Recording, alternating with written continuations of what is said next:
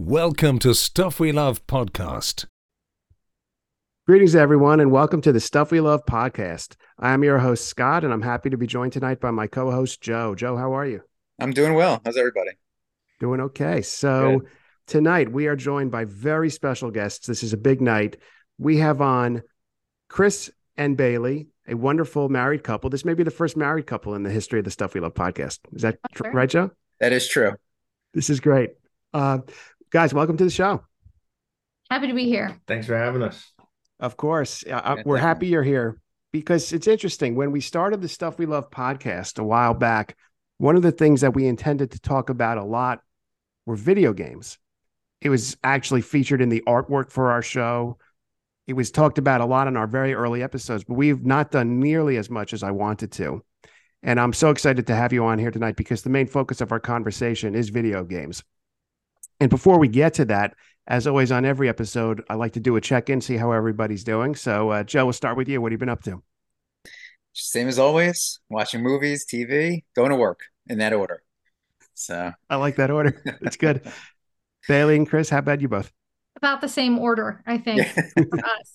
I have been deep in preparing myself for the new Zelda. So I've been replaying Breath of the Wild right now. Yeah, there's a lot of playoff nice. hockey going on right now. So that too, very important. Yeah, there is that too. Yeah. So we are now recording this. It is Sunday, April 23rd. Tomorrow night is game four of Devils Rangers. We're all Devils fans here. Do you think the Devils are going to win tomorrow night, game four? Chris. Oh, sure. Definitely. I think the Rangers are tired. I think it's our time now. We got we, the nerves yeah. out of the way, got the jitters out of the way. It took us more. We're hoping it would be one game. It was two but mm. now they're gonna they're getting ready to hopefully come back and, and tie the series up tomorrow night. Joe? Yeah, no, I don't think they're gonna win, honestly. I don't I really don't think so. So um, optimistic. I know, but uh, I mean I hope they do, obviously, but I watching them in the first two games, I, I rarely get to watch hockey, right? But watching them in the first two games, it was so clear that they just had nothing. Yeah, they came back in the third game, but in overtime. It's just I, I just don't see it. Joe, I'm going to disagree with you. I'm going to side with Bailey and Chris. I hope you're right. I think momentum's in our favor, and I think Jack Hughes and I uh, is going to at least get one goal, one assist tomorrow night. Yeah. Now listen after the fact, and we'll see. Then we'll be okay. We will see. Again, I'm sorry. Right. I said if we keep Schmid in goal, then we'll be okay. He had great game. Great yep. game. There, there's something about playoff hockey. I think out of anything in sports, there's something about the tension in those games, especially if they go to overtime it's really uh, to me the best thing in sports. I love watching it. Yeah, playoff um, hockey is great. I, I, I even I still remember when when I was like 14 and 94, I think they won, and mm-hmm. I was at the game four, and I was I was I mean it was amazing, but I was I said to my father, I was like, why'd you get game four? They're never gonna, you know, it's a seven game series, you know, not knowing he had no choice. But yeah. how lucky was that when they swept the series? I mean, I, yeah. I even remember the the team cap that they released when they won the cup. Yes. I had. I had yeah, I had that cap. Anyhow, let's hope there's another cap on our way this year for uh, Stanley Cup champions. Chris has a uh, box of rings from the previous uh, Stanley Cup, and, and uh, he's got one spot left in this ring box, and it's we're hoping for this year. So I like that. Slot. That's That'd cool. be great. Yeah. Well, anyhow, with that, let's get to the main topic of tonight's show, which is the video game discussion we were talking about. And I I'm so happy to have on Chris and Bailey because you both are such avid video game players and are familiar with the video game world, new games, old games, and what's coming out. So I thought we would do a very broad discussion tonight where we'll talk about your background experience playing video games and what you're playing now and uh, Twitch and all that stuff. So let's begin. And by the way, as I ask you these questions, we'll all share our responses because I don't think, Joe, you and I have ever really gotten into this on the show. Not on the show, no. Yeah. This has been uh, off topic conversations at the diner that we probably had many times. Nice. So, anyhow, Bailey, let's start with you. Uh, I wanted to ask you uh, what are your earliest memories of playing video games? And do you have any uh, recollection of what your first video game system was? I know what my first system was. It was a Nintendo GameCube. Oh. Um, and the first game I think that we really played. Oh, you know what? It might have been the Harry Potter games on PC, actually. I was about to say Zelda Ocarina of Time was my first one, but I think it was the the Harry Potter and the Sorcerer's Stone PC game. Okay. In my dad's office back where we lived in Massachusetts on this old desktop computer with dial-up internet and I just remember collecting the um the Bertie Bott's ever flavored beans in the game and I was this close to beating Voldemort or he who he who shall not be named, right? um, and my sister wanted to play as well, and she turned off. She unplugged the computer, and right as I was about to defeat him, I was I was so upset. But wow. it's okay. The game saved, you know. But um, I I think that is probably my earliest memory of playing a video game. Very cool, Chris. How about you? Um.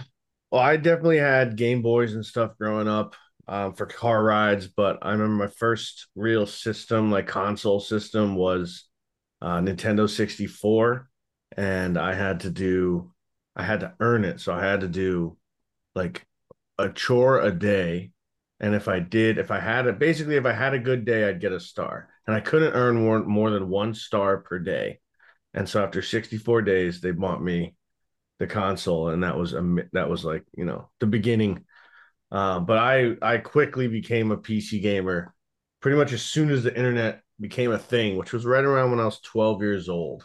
I started playing StarCraft on PC, and that was kind of mm-hmm. that was kind of it. I was, I was hooked. the beginning of everything. Forever hooked. I, I stopped at about Xbox 360 was the last console I owned, and and and yeah, but it, wow. it's been uh started with the N64, and it's been a good run. Awesome, Joe. How about you? I mean, I'm going to show my age here. Actually, I had an Atari. I had a Nintendo Entertainment System, the NES. Um, that was really the first, you know, system I think you and I both had, Scott. And yeah. uh, I mean, it just, I mean, you had the Super Mario and Duck Hunt on the same cartridge when you first got that. Um, sure. And which was really cool. I mean, and of course the original Zelda and and you know Metroid, Castlevania, all those games they were just unbelievable. Yes. Um, and that's just how it started when you know when you're a kid playing at night, just like in the basement by yourself, and you just play the NES. It was great because you know there was no obviously online gaming. So, Joe, what was the first PlayStation you had? I had the uh, PlayStation Two. PlayStation Two. I didn't okay. get the PlayStation One. Right. Yeah, I wanted it, just never happened. You know. We we actually did have a PlayStation 2 at one point. The only game that I remember playing on it though was maybe the earlier Spider-Man game. Yes, that game I, was awesome. Yeah, that was a good one. But we we were not PlayStation people, not really. We were mostly Nintendo for the most part. Uh, mm-hmm. you know, with the GameCube, we got the Wii. Obviously, I have the Switch now. Um, we never did Game Boys or anything though, because my parents wanted to keep video gaming within the house, not you know off at school and showing off my Nintendogs and everything like that. So, yeah, I, I definitely had a Game Boy. I think I got it for my tenth birthday. um, and it was it was awesome. Obviously, with Tetris, it came with Tetris. Tetris, was, yeah, that that's was what when systems with. came with games, you know, and uh, they had to because you had nothing else to play them on. But it came with Tetris. I had uh, Doctor Mario, all kinds of great stuff on that. Now, now I want it back. Yeah, no, those those retro and they those retro games make a comeback because oh, yeah. even on the newer systems, they're on the stores. There's sections devoted to the retro games. Um, for me, I remember getting Nintendo. I think it's when I was in second grade. My parents said if I did well on my report card, they would get it for me. And I remember being taken to get it, going to a diner afterwards, and then playing that dual Super Mario Duck Hunt game. Yep. And that started it all. You know, that's really, and then over the years, I had Super Nintendo, Nintendo 64. Right. Strangely enough, I don't think I ever had GameCube, but I could be wrong about that. Um, I never had a GameCube. Yeah, I, I don't think I did. I had Sega Dreamcast. That was a big system for me. I love that. That's system. awesome. Yeah. Um, and then played a little bit of PC games, not as much uh, as as you, Bailey and Chris. Um, and then you know got several Xboxes over the years and PlayStations as well.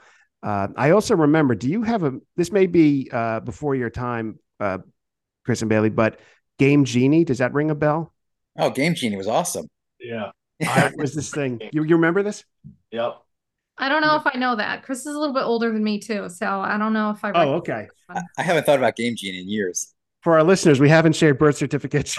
so I don't know how old these people are, but anyhow, uh, Game Genie, you would attach it. I guess it was to the game itself, right? It would click in, yep. and there were codes for each game, right? And you would enter it on the remote and stuff like that. So, um, and there so were you could cheat. It was cheat codes. Cheat. It was cheat yeah. codes, exactly. Yep. I saw a T-shirt being sold the other day on this um, clothing website. Homage is the name of the company, and it's a Game Genie T-shirt. So I may may get that. It was very cool. That's really cool. Um, I mean, you used to be able to have cheat codes built into the game. Now you have to pay for right. them, you know, if you want one. What was Contra? It was A B A B up down left. Right. Oh come on, come on, Scott. Tell me, I know this is bad. This is embarrassing. this is embarrassing. You better not delete this out of the show. I won't delete it. Do you remember what it was? Up, up, down, down, left, right, left, right. B A start or select start if you wanted two players. Joe, take over the show. Amazing. I'll be back. Forget it. Yeah. That's embarrassing, honestly. It is. It's very embarrassing. But I could, uh, I could probably go up. My, I bet my wife would even know that. Anyhow, um, we touched about on this a little bit in the responses to the first question, but Bailey and Chris, tell us a little bit about what your favorite games were while you were growing up. I'll start. Uh, Zelda for sure. Absolutely. Mm-hmm. 100%. Always and forever. Uh, I grew up with the GameCube and the Wii. And when we had the GameCube, my sister, who's six years older than me, uh, was playing Ocarina of Time. And I was so enamored watching her play. And this was her console to start, this was not ours. And I would watch her play and I'd ask for my turn. It wasn't my turn, of course. But once I finally did get to play, I was better than her.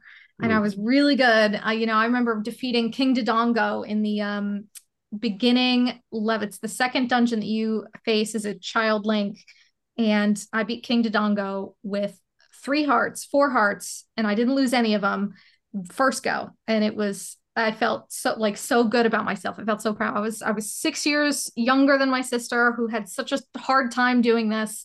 And I beat it like that. And I thought this is this is gonna be a good game.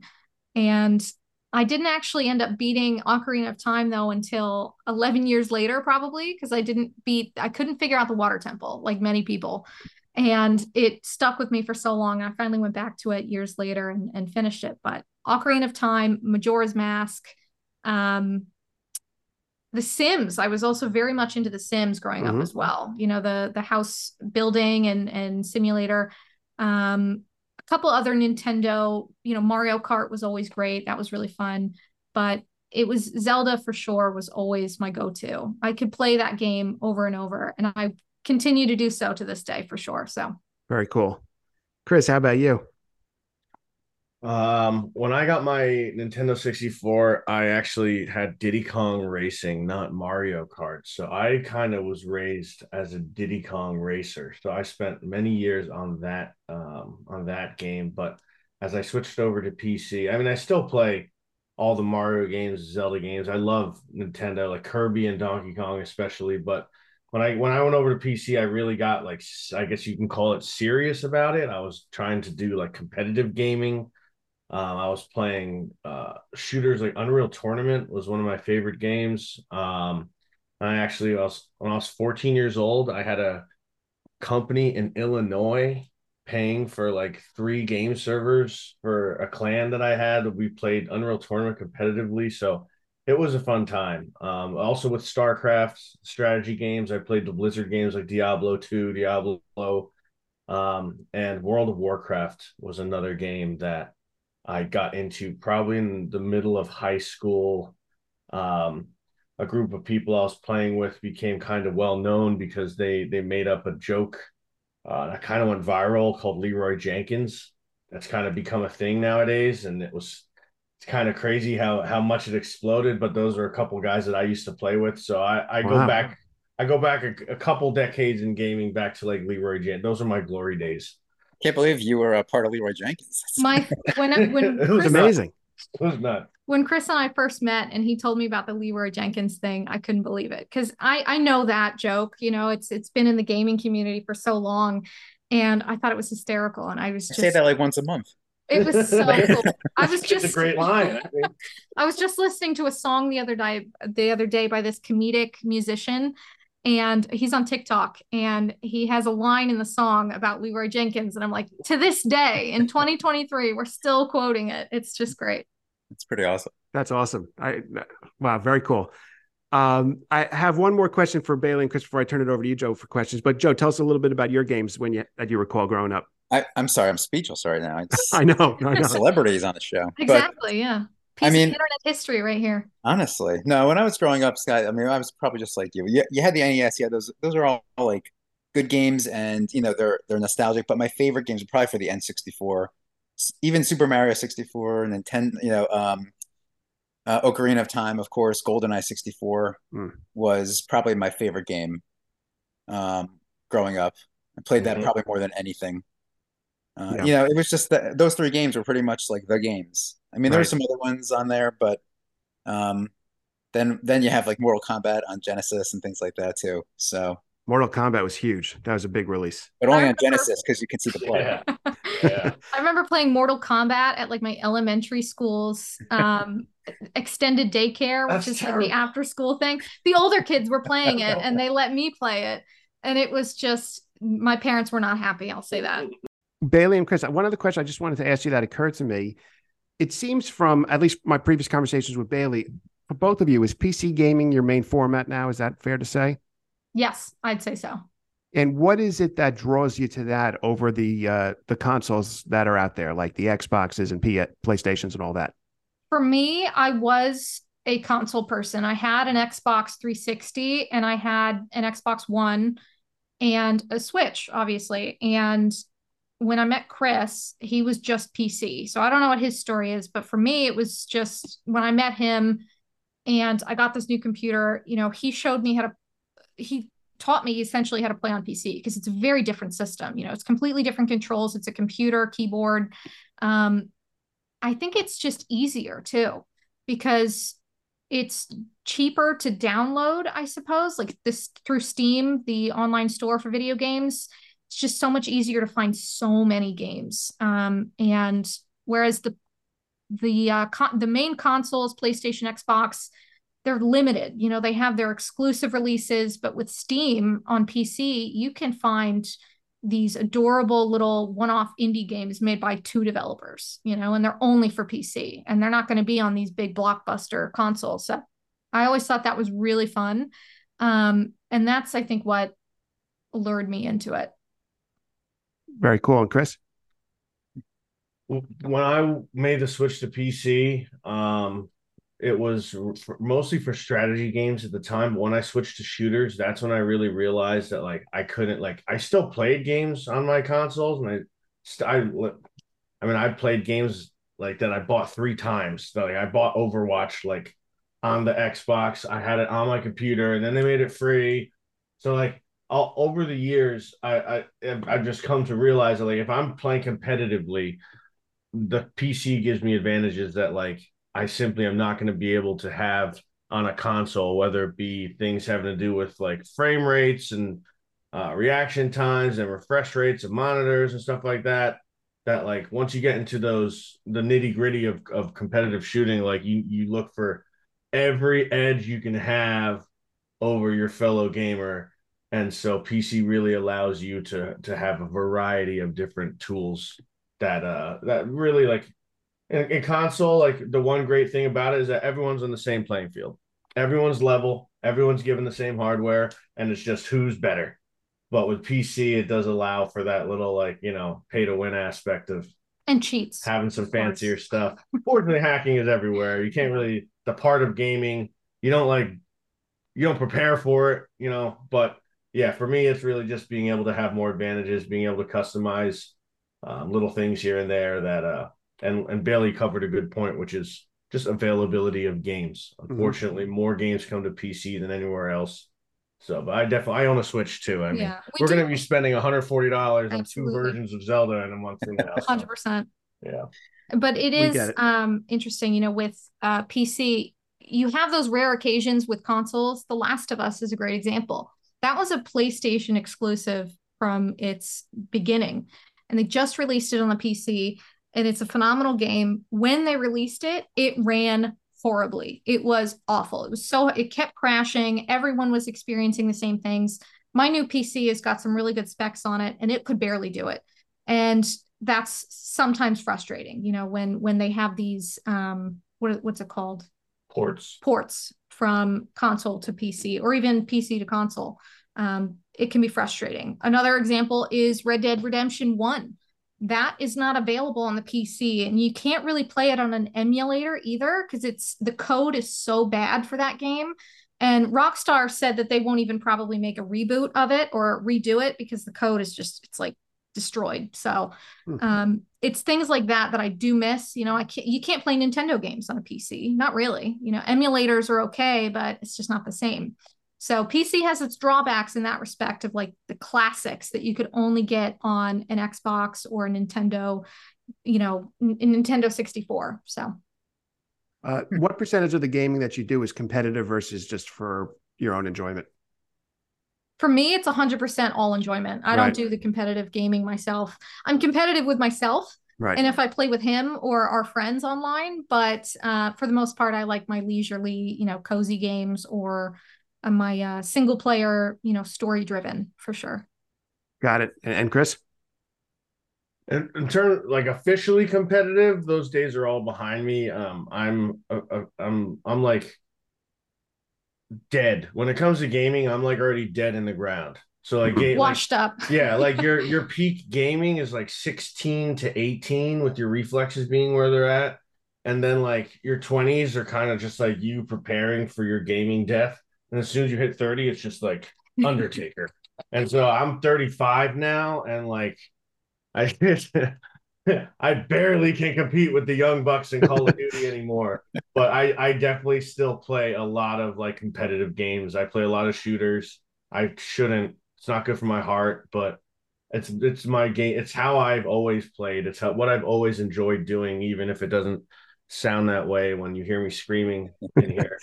Terrible about getting killed by a 13 year old talking about my mom over and over and over. but Joe, uh, with what Chris just said, it reminds me. Joe and I were roommates years ago, and we would do terribly in Halo. We would play online against, and, and we would just do. Te- it was embarrassing, and was that great. explains it. We were we were outdated by then. We were washed up.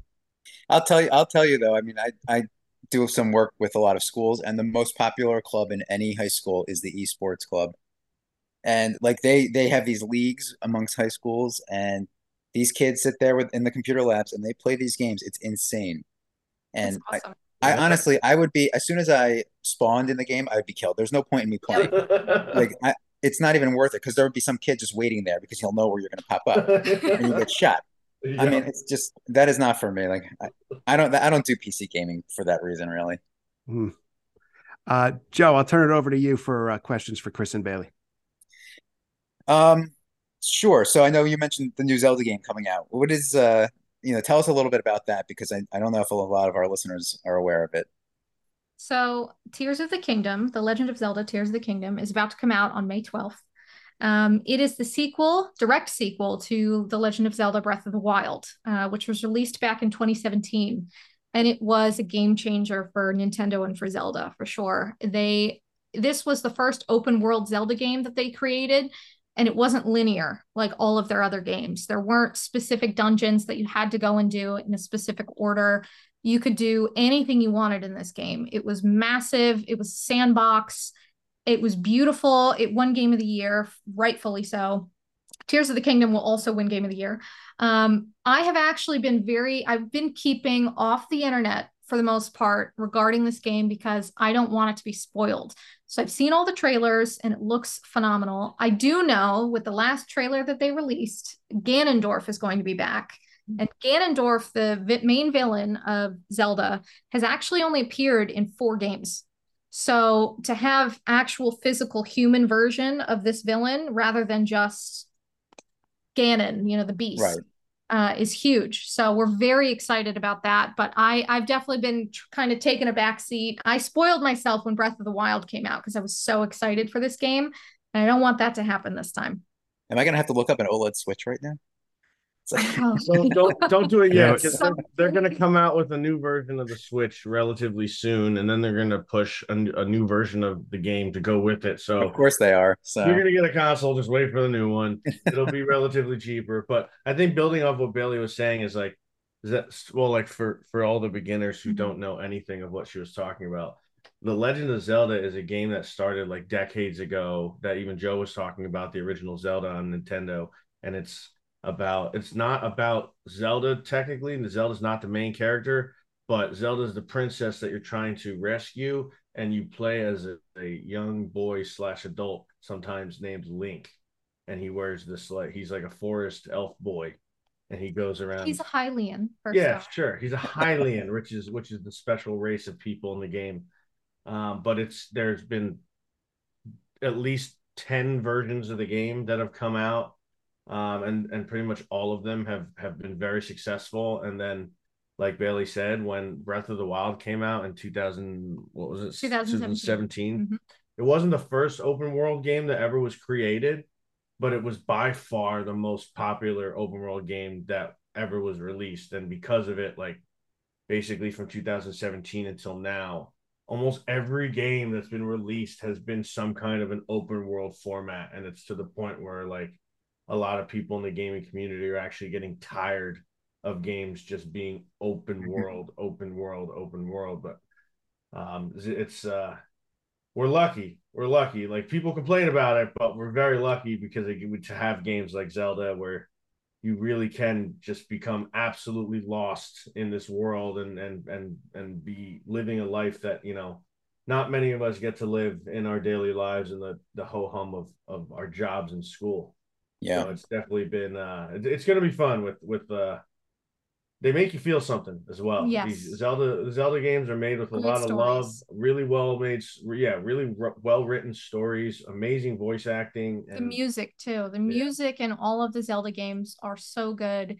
I remember when they released Skyward Sword, which is an earlier iteration of Zelda in the timeline, and along with it, because this was Nintendo Zelda's 25th anniversary, and they released an orchestra version of mm. their soundtrack and uh, when I bought the game, it came with the soundtrack and it was mesmerizing. It was so beautiful. They did a bunch of different songs and medleys of their past, you know, scores. And it was epic. It was really, really cool. And and they went all out. Like they hired like a real orchestra to do this. I don't know if it was, you know, the um what's the the Trans-Siberian Orchestra or anything, but these guys were very talented. It's, so it was very cool. Japan, they have yeah. world class yeah. musicians doing oh. it. It's it's so true. I mean, Scott, do you remember that time we went to see the video game orchestra at the Beacon Theater? Hundred percent. Video game you, orchestra. You know, it's funny, Joe, that you when you first mentioned that, I was, ago. I was drawing a blank, but I we even have a great photo, you and I, in front of the marquee. It said "Video Games Live." Yes, Video Games Live. That's it. Right. It was unbelievable. I think Christopher Lynn was the special guest there. Who? That's right. Yeah. Well-known video game composer as well. Um, that's unbelievable. But just to go back, you know, to what you guys were saying Billy and Chris, like my favorite Zelda game is still Ocarina of Time. Because I think for me, when you know, you're playing Legend of Zelda, and then even like a link to the past, it was more of like the top down kind of different type of game. But when you were able to like step into this fully realized world with the colors and like just being able to control uh Link as he you know ran around Hyrule and everything, it, it just like changes that for you. So I mean, to me, it's like nostalgic, but it's still my favorite game. Just when you play the, even when you play the flute, it's just you know you're trying to get those mini games that were never in a Zelda game before. I think that was awesome. Now, I, now I really want to play it again. You know, like it's making me want to go back to it. So do do you guys go get spoilers for your games or no? Sometimes it depends on the game. Okay. Um, I definitely I use walkthroughs. Absolutely. I, I'm never going to harp on anyone for using a walkthrough. I've used them plenty of times. Uh, I did in Breath of the Wild. I did in Ocarina of Time, especially in the Water Temple because it's uh, it's very difficult. It's a, it's the hardest one. Um, but in terms of actual spoilers, I mean, it yeah, it just it depends on the game because with Tears of the Kingdom, I don't want anything. I just wanted to see the trailers and the whatever Nintendo released themselves and nothing else.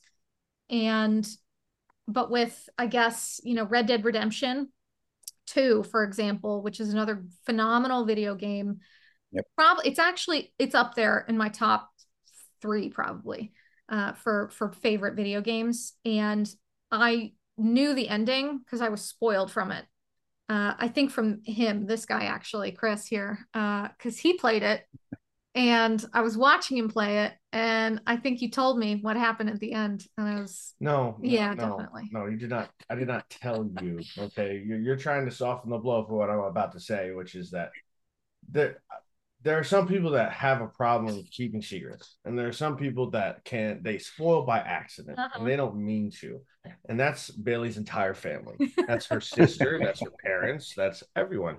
So I constantly live my life trying to just hide from it as much as I can. I hear you.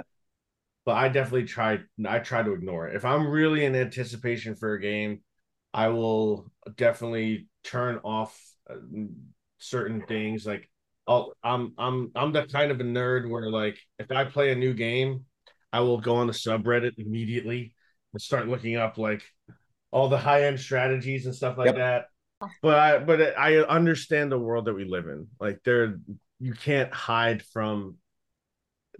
You can't prevent everything from getting like something's going to spoil eventually. Something's going to spoil for you, but right. um, it is. It's just part of the world. It's okay. I don't. Yeah. I was really upset when The Last of Us Two. Like I only console game because the kind of games that I like are more of those like you know the, the console exclusive story driven games. And i was really upset when the last of us 2 came out and it was leaked on you know basically the whole all the cutscenes were leaked on the internet. And no matter how much you avoid it like if you go on reddit or whatever it, it's like right there and you just can't even avoid it. And then i'm like well i might as well just click on it now and then it's like even though you play the game and it's still great it, it doesn't have the same effect I, it's just the worst yeah yeah, I think in the age of like Twitch as well, like I think a lot of younger gamers, you know, uh, Twitch is a big part of their life, and so like, sport like if you if they don't have anyone to play the game with, or they yeah. don't have the console to play the game, they're going to watch someone else play it, and it's all going to be spoiled for them no matter what. Right. So I, I've even found myself like, I'll have a streamer that I like, they'll be playing a game that I definitely will play eventually, and I'll sit I'll have to sit there and ask myself like do I want to spoil do I want to watch like I know I want to watch them but I I recognize that that's spoiling it for me for when I sit down and I play it you know in a couple weeks. Right. I, when us normal people get access to it and not the famous streamers. So it's definitely a weird thing in the modern era and I, I I don't know. I feel like that's it's unfortunately as we get older I think it'll just be very normal to just know everything all the time. Yeah. Unfortunately, I will I mean, say Nintendo is very good about keeping most of their stuff on lockdown because, I mean, we're a month away from the game and they just released the final trailer like last week, mm-hmm. which is not normal for most uh, video game companies or movies, even, you know, TV shows and everything like that. So, they know what they're doing in terms of marketing for Nintendo. They're they're like Marvel and Disney in terms of keeping everything quiet. You know, these things are like playable movies. I don't want to see the ending, but sometimes you can't, like, you just can't sure. avoid it. You know, sometimes when you're playing it, like the stories really move you. You know, like Last of Us, the original. Um, I I was playing that, and even like my my wife was watching it, like crying over it because it was that. Even you know, even then, um, or go. I don't know if you've played Ghost of Tsushima, but that game, you know, at the very end, it's just like one of those where you just can't help yourself. It's it's just like watching, you know, you're into it because you're playing, you're the one making those things happen. And that's how it's supposed to feel. You don't want it to be spoiled. Sure. So I try to avoid that. Chris, um, you mentioned a moment ago Twitch. I found out from Bailey recently that you have a Twitch channel. Can you tell us a little bit about that? Sure, I would love to. I've actually uh, been taking a break from my Twitch channel to focus on my my job as a teacher now that the pandemic is over. Um, but uh, it was definitely uh, it's something that like I wish I had started years ago, but it's just an amazing outlet both for uh, for family members and friends that want to keep up with what I'm doing and don't have a way way you don't have the ability to call me every day. Um, it's a great way for former students as well to keep in touch with me and to see what I'm doing and and like I've got to meet some amazing people um, through playing on uh, playing on Twitch, and it's, it's, literally just doing what I was normally doing on a daily basis, um, but just talking more, talking more, having the camera on. Um, no, paid. And then obviously yeah. that's that other part was yeah, there was actually revenue coming in from it. Um, it wasn't life changing revenue. I wasn't like exploding to the point of of the next uh, PewDiePie or anything like that, but it was uh, an unbelievable outlet, especially during time like the pandemic when like we were all really searching within ourselves for yeah. you know motivation awesome. to keep going and keep keep growing what uh, can you give the name of the channel sure it is uh if you go to twitch.tv slash the twitch teacher and that's spelled exactly like you would imagine all those words to be spelled um, nice and basic i actually at the beginning I, I tried to have i had this wild idea that people wanted to like learn things so i tried mixing in some educational content and and i pulled that plug on that real quick because uh, that's not what people want. So, but it's it's been it's been a really really cool journey of of being able to discover new games, play new games, not pay for them as well. Um, I was even able to write off some things on my taxes, which was kind of phenomenal. I never thought I'd be able to do. Mm-hmm. Um, but yeah, it's definitely like in terms of uh, for so many young people, they don't have either the money for a computer or a console. They don't have the social network set up to be able to play with other people. And that's one one realm in, in terms of streaming where it's like for gamers like uh, even for myself, I didn't grow up with streaming. Um, it didn't exist, and for for Scott and Joe, like that's you know certainly didn't exist back then either. And I think a lot of older people kind of look at streaming and they're like, why the hell would you want to watch someone play? Like, wouldn't you want to play? Don't you want to sit there? Like when I the only time I watched people play back when I was younger was I was waiting for the controller, waiting for them to die, and when it would be my turn. Um, but it, it really is like uh, that shows number one how lucky I was to have friends to play with, but it really is like a phenomenal outlet for people in the the most disconnected corners of the world to come together and unite in communities uh, with people that are just like them, even though they're thousands of miles away um, and it's it's it's a fascinating platform. Um, I don't know how much is going to keep growing as we come back from the pandemic. It, it like blew up, it shrunk, it's, it had its natural shrinking as a market, um, but I think it's uh, it's definitely in a really good place for now. Uh, but we'll see as the so many good games are coming out. So that's really what keeps it going. As long as there's good games coming out, then streaming is going to be healthy. It's interesting too because even on some of the TV services like Pluto TV, which is free, there are several channels just devoted to gaming. There's a Roblox channel, a sports gaming channel, and I think there's a Fortnite channel, as well as a GameSpot channel and a couple of other. Even like one of the sections on the app is gaming, and they're fun to watch. I sometimes when I'm working from home, I put them on in the background, just keep them going all day, and check in with what the gamers are doing. It's pretty fun. It's it's a way to watch others play in addition to Twitch, which is cool. It's true. I miss G4. yeah, yeah G4 the precursor to that. Um, I wanted to ask you also.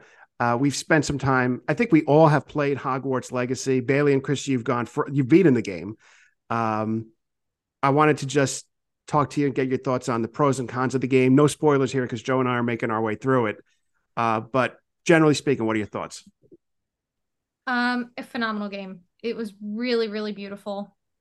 Uh, gorgeous, you know, uh, graphics and everything like that. Um, it was so worth it. I play as a Hufflepuff because that's what I am. I was sorted uh, years ago, and I'm proud Hufflepuff. and it was it was such a cool story, and I'm trying to play it again with the other three houses because um, you can do that in this game. And they each have their own different um, special quests, which is really really cool. Uh, Hufflepuff has the coolest one. I don't want to spoil it, but it's yeah, it's don't, you don't, get to go to a really cool don't. place as a Hufflepuff that no one else gets to go to, and it, it was so cool. It's so magical. It's so fun. You know, we just went to you know when we got engaged, we went to Universal for a day as well. Um, and seeing real life Harry Potter world and then being able to explore it in a video game like this was really awesome. awesome. So yeah, it was, really it's, yeah. it's, a really, really phenomenal game. The mechanics are fun. They're easy to learn. Uh, we played on the PC, of course, and they did a very good job with it. Um, I think the the the dev team did a very, very good job for sure. You know, Great soundtrack too. So much to do. Oh, the soundtrack is gorgeous. Soundtrack. Amazing yeah but the, all the side quests i mean we i i don't even know if i've beaten all the side quests just yet um i think i have a couple more to do still i'm i'm one of those 100 percenters though i try to be anyway um and i want to do you know everything i can for sure i just said that to my wife my wife earlier today i said somebody put this in the game. I want to see it. You know, yeah. no matter what it is, it's there. So. Right. And you can find some crazy stories in those side quests. Yep. Oh yeah. Make your jaw drop. But I I think with Harry with this particular game with Hogwarts Legacy, um, you know, controversy aside, it's there, you know, there were Harry Potter games before, mm-hmm. and like like Bailey mentioned, she remembered playing when she was a kid, um, and, and finding beans, like Bertie Bott's Yeah, finding the beans, but like that. That those games didn't really blow up or succeed at, at, at anywhere near the level that Hogwarts mm-hmm. is succeeding, and and it really, I think, personally comes down to the fact that they made a really smart move to not include any of the characters from the Harry Potter that we read in the books. And like I, that's and for me at least that's one of the reasons why I never played those old Harry Potter games and why I think Hogwarts Legacy is more successful because it lets you tell your own story. You're not trying to be Harry, trying to be Ron, trying to be Hermione. You're you. And you're obviously you're connected to the world of Harry, Ron, and Hermione, but you are the one telling your own tale.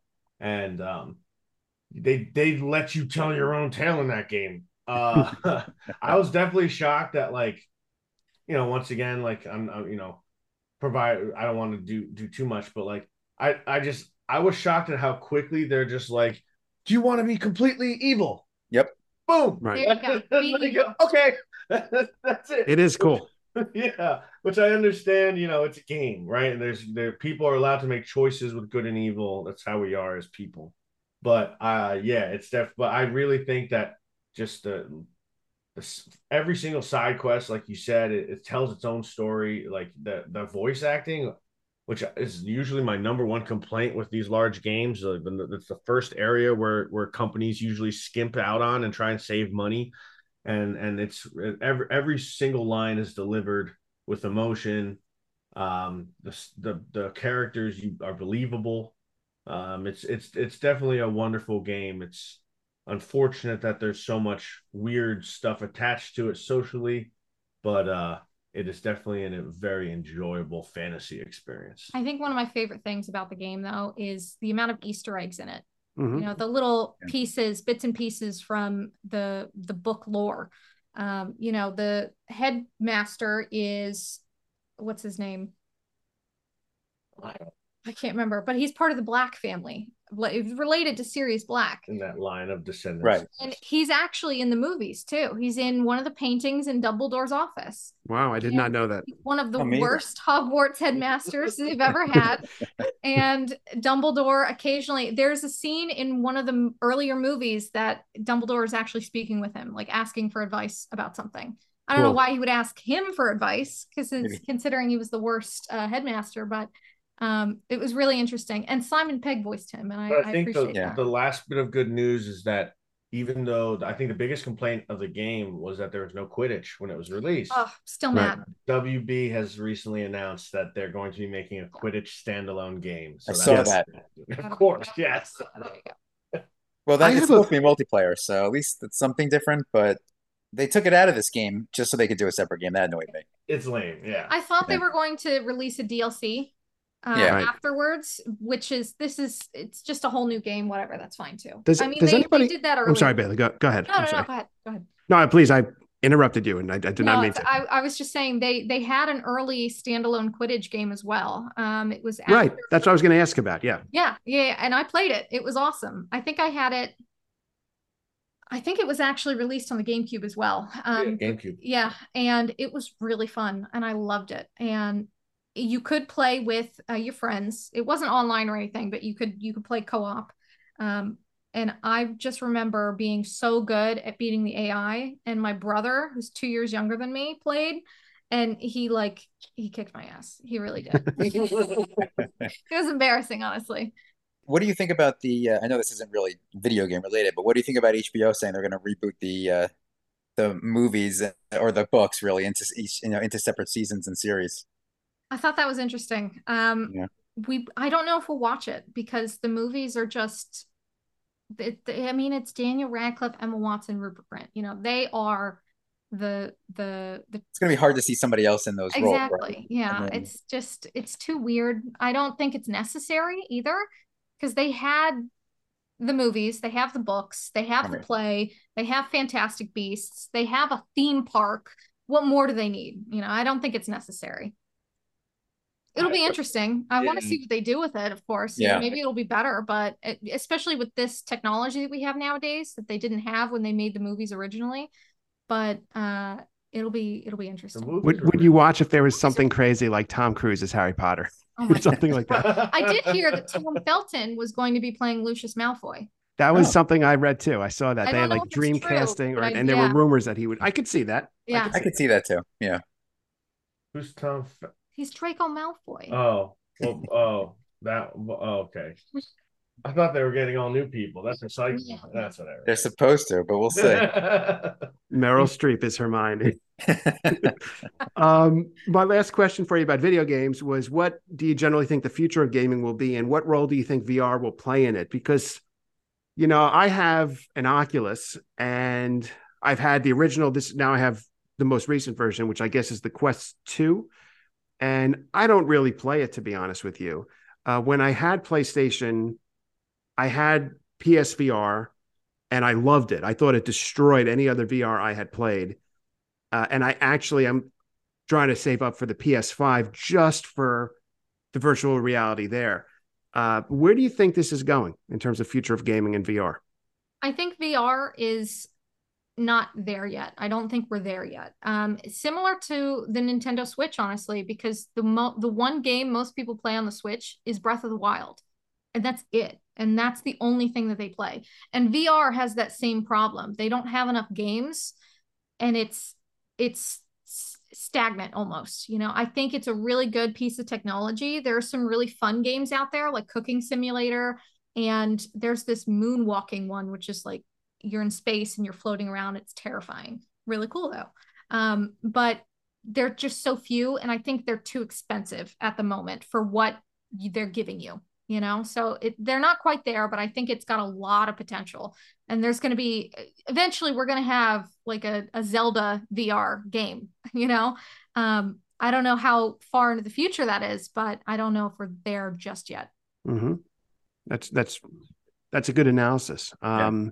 Chris what do you think we're we're definitely well let's you know we don't have much experience talking about vr let's be real because we don't have the money to afford really nice VR setups. I don't want to do like cheap VR. I've seen cheap VR. Um, and so I think that's, you know, the biggest obvious reason why it's not just more widespread. It's there aren't enough users um, across both the country and the world yet, but we're obviously trending towards that. Uh, I think like the most extreme representation of it would be something like there was a movie that came out a couple years ago called Ready Player One, which was like a weird like adolescent teenage Based rage boy book, film. Actually. Yeah, that was like yeah, it's a weird but I read like it's like the book that I have I'm a teacher um in my day job and it's like the book that I have like my 14 year old English students that don't want to read anything like that's the book they want to read because there's lots of f words and they talk about video games Yep. Um, but it really is like the way that that book portrays that society where they can just like plug themselves in and their whole entity, their whole body goes sucked into the game. There's and like episode about this too. Um, that say, say that again, to... Bailey. I missed what you said. I'm sorry. Oh, I said there's a Black Mirror episode about this as well. Yes. Yeah and we're we're getting there. We will. I, I think it will be in my lifetime. Like I don't know if it'll be like we plug in and you're just like eh, and you like eyes go back in their head and you just like that. but I, I do think that like VR will be the standard within a decade. Um, we'll all be using some type of headset when it comes to gaming. Um, and and and I kind of look forward to it, but I know there'll be that you know holdout of like I'll be one of them like use a mouse and a keyboard, and I'll never. so, so I think that's definitely you know it, it'll be a fun time. It'll be a fun transition into the new era of gaming. Yeah, you know, it's interesting because for me, VR's potential, even more so than gaming, is in other experiences with it. So one of the cool things about Oculus, for example, I watched a an original VR film by the horror director Eli Roth, starring Vanessa Hudgens, actually, which dealt with the Halloween trick or treat thing in a haunted house which was great. And if you're able to really, you know, you shut out the lights, you put on the, the goggles, and you're in that.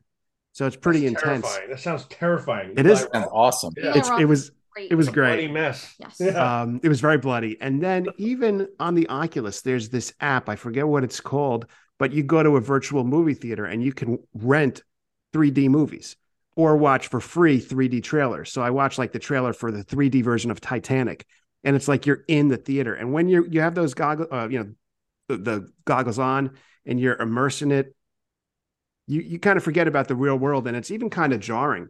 Even that's with the, the I think that's the really cool thing about VR is that one of the things that you can't get on a console or on PC is full immersion. right, You know, you can turn off all the lights in your room, head, you know, $500 headset, you know, 4K screen and all that, but it doesn't compare to VR where you're really fully immersed. And Yeah. I think that's going to be a really big component in the future for gaming for Yeah. sure too. You know, it's it's right now that this is the video game era that we're in right now. You know, they're they're adding so the graphics have improved tremendously over the last couple of years. The things that these guys can do with video games is spectacular. It's Right. it's so cool to see. And with VR, it's just going to get better, you know. And I think that's it's. I'm very excited to see where it goes. But I'm I'm like Chris too. It's it's going to be weird transitioning. I had trouble transis transitioning from console to just PC, and those are you know pretty similar in in some senses. But VR is like a whole different world. So it'll be it'll be really cool though. two other VR things I'll say real quick. I played Star Wars Rogue Squadrons in VR, which was very cool. That is really cool. Also, and I think there's potential in sports. A couple years ago, when I had the PSVR, I subscribed to NBA League Pass, and they broadcasted certain games in VR. And I remember watching it was a Denver Nuggets game. I forget who the opponent was, but literally, I was sitting in my my living room, had the VR on, watching the game as if I was there. And you had the choice of sitting either like first row behind the basket, or they had a camera on top of the basket. And then when the game was over, I took the unit off and I was like, man, I can't believe I'm in my room. I, I totally, I felt like I was in Denver at the Nuggets game. Like that's what it was like. So for hockey, any, you know, any sport, there's potential there, which is really cool. Th- Yeah. that, def- that awesome. again, the immersion thing is they have it beat for sure. You know, no one else has that except VR. Right. So I didn't actually know that you could stream games on VR, which is really cool. So I that's just adding to the list Right. of things that they'll do. Yeah.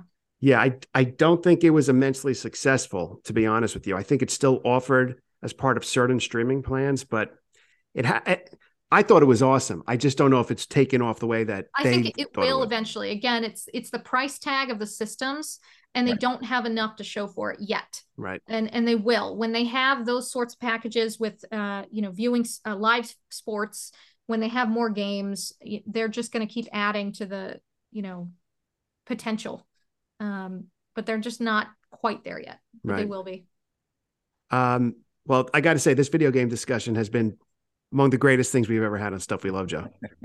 I, that is true, honestly. I, there's so much more we can talk about for another two hours. i love Um, it i could talk about video games all, all the time zelda especially you know We got to have you back on when uh, Zelda's out. Get your thoughts on it. Yeah, i will not be available when it comes out i will be playing it No, no, no. I'm talking about once you've had a chance to play and, uh, and Okay. immerse So like yourself in about the game. 36 hours afterwards. Um, now, uh, Bailey and Chris, before we get to the stuff we love segment, uh, as you know, we talk a lot on this show about theme parks, Disney and Universal, and uh, you have an amazing theme park story that we've never had people on the show before that did what you did. So uh, I don't know who to ask about it. I guess I will ask Bailey to, to tell her version of the story. Uh, Absolutely. I'd be more than happy to share. please, go ahead. Um, so Chris and I met, you know, four years ago, and my lovely parents decided to take us uh, on a trip to Disney World. Um, and it was the one, first off, it was my first time to Disney. So it was a very magical experience for me. I got the little button that says first timer. And Chris had a friend uh, that works at California Grill in the Contemporary Resort in Magic Kingdom. We got reservations, and during the fireworks show where they shoot off fireworks at Magic Kingdom in front of Cinderella's castle, Chris gets down on one knee and he asks me to marry him. Right like at the crescendo of the fireworks show. So the music was playing. We had the couple next to us record it for us, which was very nice. I had no idea. Um, so I was very shocked. It was truly the best thing that has like ever happened to me. So I'm very lucky. And I told Chris that that is the he doesn't have to do anything romantic for me ever again. He's he's checked all the the boxes. You know, he's done. Um, but it was it was spectacular. I have the I'm wearing my engagement ring. I always wear it, and it's beautiful. It was his mother's. Um, he did a good job. He did very good. Chris, way to go! Thank you. That's pretty awesome, honestly. Yeah. It got. Um, we were very lucky. It all it all came together. Um, I was planning on asking her anyway, and then a free trip to Disney falls in my lap. um, sure. My mother gives me a ring. It all came together. So yeah, you did very little planning on your part, honestly. well, oh yeah, very, very no, yeah, very little planning, right? Yeah. yeah, other than the whole like coordination of of asking the question, and I almost blew it on the bus ride to dinner I had the ring in my pocket and we were sitting on the bus and she like she's like, What's in your pocket? And she taps on it. She oh. tapped on the ring box. I had no idea. I made some wild lie. I just said, "Oh, it's a thing," and she just believed oh, me. It's like a new wallet or something, you know, some trinket. Believe me, thank goodness. But yeah, it was uh, Disney World. Definitely, uh, I asked them for for help here and there. I didn't want to like make a spectacle out of it, um, but you know, without getting too cliche, the magic was there. The staff was willing to to help out. It, it was really nice. It was, it was perfect timing. You did it on the second night we were there, so we still had three more days to to enjoy it. And I joked with him. I said we should go to all these new places. Propose to me again so we get free stuff, but we didn't um, do that. We didn't do that. I was very Chris, happy that was a good recovery when Bailey felt the ring box on the bus because you almost ended up becoming the first couple to get engaged on a Disney bus. That's what was, I it flashed in my mind. I was like, "Is this where it's going down?" Great! I can't wait to have this girl with her French fries hold the camera. Yeah, exactly. We were almost late too. I we were about thirty minutes late for our reservation because I was putting on makeup. I think and you didn't think to rush me. You were just we were leisurely strolling was, our way there, you know. I was politely pushing. Yeah. You're on vacation. You don't rush. Right. Right. I couldn't be too because I didn't want her to think, right. you know, get too suspicious. Yeah. You'd be like, oh, by the way, did you get a French manicure that night? Or you know, like make you know, make sure that happens. And it's not gonna it's not how it works. Yeah. What was your favorite attraction you went on at Disney? Rise of the Resistance is by far that was the best ride we went on that was full immersion. We felt like we were in the movies. It was yeah. so cool. And we were lucky because it was broken when we got to the park that day. And we had it on our Genie Plus. So we had reservations for it at a certain time. And it it started running right before yeah. we were about to go on. So it was it was good timing and it was worth it. That was not my favorite ride. I don't care. He was asking what my favorite ride was. you said we though. You answered with that was our favorite ride. So I just figured I had to step in. Which one was your favorite? Uh, I happen to not be a Star Wars fan. I don't dislike Star Wars. I just didn't love it growing up. Okay. I loved the Tower of Terror. I okay. Terror. That's one of my wow. favorite rides. She was screaming like crazy. It was awesome. That is the only could ever do the the up and then drop you. Um, and it was it was awesome. It was terrifying. I did scream the whole time. It was, it's fun. I hated it. Yeah, that's great. That is great. Um, well, with that, by the way, just looking forward, I want you both to come back on the show in the future to talk about Zelda, of course, and something we did not talk about tonight, which I knew we wouldn't because we the show would go too long. Horror movies, because Bailey, I know you and I've talked many times, and Chris, are you a horror movie fan as well? He is not, so that'll just be a me and you thing, I think. That's okay. Are, you? Are you you're, That's you're a, a great fan. conversation to have with Bailey for sure. I know, but Chris, are you a movie fan in general? I am. I certainly okay. am. Yep. We'll, we'll have a broad movie. Good enough. Yes. yeah. We would love to come back. It's been a, a, real pleasure. Thank you so much. Oh, no. Thank you for being here. And uh, with that, now we'll go to the part of the show, which is the Stuff We Love segment. That's where tonight, Bailey, Chris, Joe, and I are going to give you a recommendation of something we've been enjoying recently. Could be a video game, a song, an app, a book, movie, TV show, whatever. So, with that, Bailey, we'll start with you. What is your Stuff We Love recommendation? Oh, put me on the spot. Um, if you you know for any listeners that haven't actually played any of the zelda games i do highly highly recommend it. Um, and if you want to start fresh and and just jump right in ocarina of time is the one to do it with. It was it's older and you can still play it on the switch and it is so worth it. It's such a fun game. It's a great story. It's a good beginner game. It gets you into it and it's it's phenomenal. It's one of my all-time favorites. Great recommendation. Thanks bailey. Chris, how about you? Uh, I would say that for some reason, the one game that I continue to go back to over the years is a game that I think people have a lot of feelings about, but I will always recommend a game called Rust to anyone trying to listen. Now, I think that it's a tough one, especially for the younger viewers, because the community is it's a very it's it's a it's a game that's made for like older teenagers and adults, and the community can be rather tough and toxic. But it is uh it is a phenomenal game, and I recommend it to anyone who likes building, survival, and shooting. Nice. Great recommendation. Thank you, Chris. That's great. Joe, how about you? Um, I have two things right now. Real quick, number one is just this weekend's weekend two of Coachella. So I've been watching the YouTube uh, streaming of Coachella. Not as much this weekend as I did last weekend, obviously. But um, Scott, I know you've been watching a lot more. Oh yes, me. that was actually my stuff we love recommendation. So that's I'll just piggyback on that. it's okay. It's fascinating. Um, but speaking of video games, this is actually a very timely discussion for me because one of my favorite video games is Horizon, the Horizon series on PlayStation. Great game. So good. So and good this week um, a, a, DLC came out called Burning Shores. So I've downloaded that, and that's what I've been playing basically all day today. Um, Is that um, for the new one, Horizon uh, West? It's, it's, the Forbidden West, and then it's a DLC to that. Yeah, that's awesome. So um, those are just I just love those games. They're awesome. Um, and if you like Horizon, you'll like this because it's basically more of the same, but in a in a it's better. Like the way it's it runs better, and uh, just the the graphics and everything, and it, it's set like in Los Angeles, which is of course post-apocalyptic. So they move around the country um, in these games. So it's just really cool. I've been enjoying it a lot today, and of course I'll be playing it more. Um, so Burning Shores for Horizon is what I've been playing around with right now. Great, great recommendation. And yeah, so mine was uh, Coachella. It's been available streaming on YouTube through the official Coachella channel.